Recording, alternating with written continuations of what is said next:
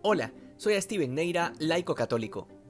Decíamos hace unos días que el contexto judío nos permite entender que las mujeres eran un grupo marginado de la sociedad, que no recibían generalmente educación básica y por tanto se presumía un alto grado de analfabetismo entre las mujeres. Pues bien, hoy el Evangelio nos presenta esta hermosa escena del Magnificat, que se traduce por proclama, que es la primera palabra con la que María inicia esta especie de canto, que está compuesto de una serie de textos del Antiguo Testamento que se van alternando, y que a su vez van demostrando el profundo conocimiento que tenía María de la palabra de Dios. No solo el conocimiento, sino que entendía de fondo todas las profecías. Si sabía o no sabía leer es una cuestión totalmente irrelevante y no quita ni un gramo de lo llena de gracia y verdad que estaba.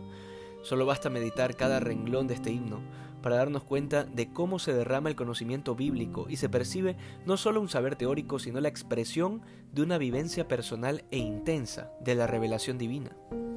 La Virgen exclama que su espíritu se alegra en Dios, su Salvador, un título que ni los doctores de la ley terminaban de entender y que gran parte del pueblo interpretaba de forma política.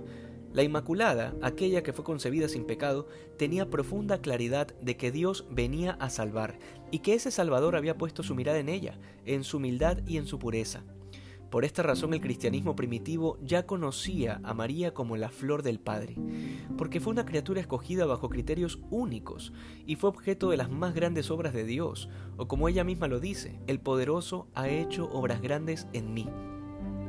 Una vez más podemos ver en María el ejemplo de humildad y entrega a los planes de Dios, porque su aceptación no solamente se manifiesta en el momento de la encarnación, sino en todas las etapas de su vida, desde su nacimiento inmaculado hasta el momento de la cruz y su posterior asunción a los cielos por obra de Dios.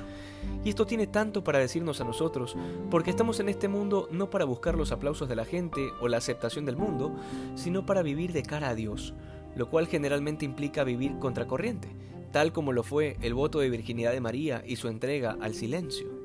Estando tan cerca de la Nochebuena, es esencial que preparemos el corazón como María, para que podamos cantar las grandezas que Dios ha hecho en nuestra vida. Que hoy seamos más santos que ayer.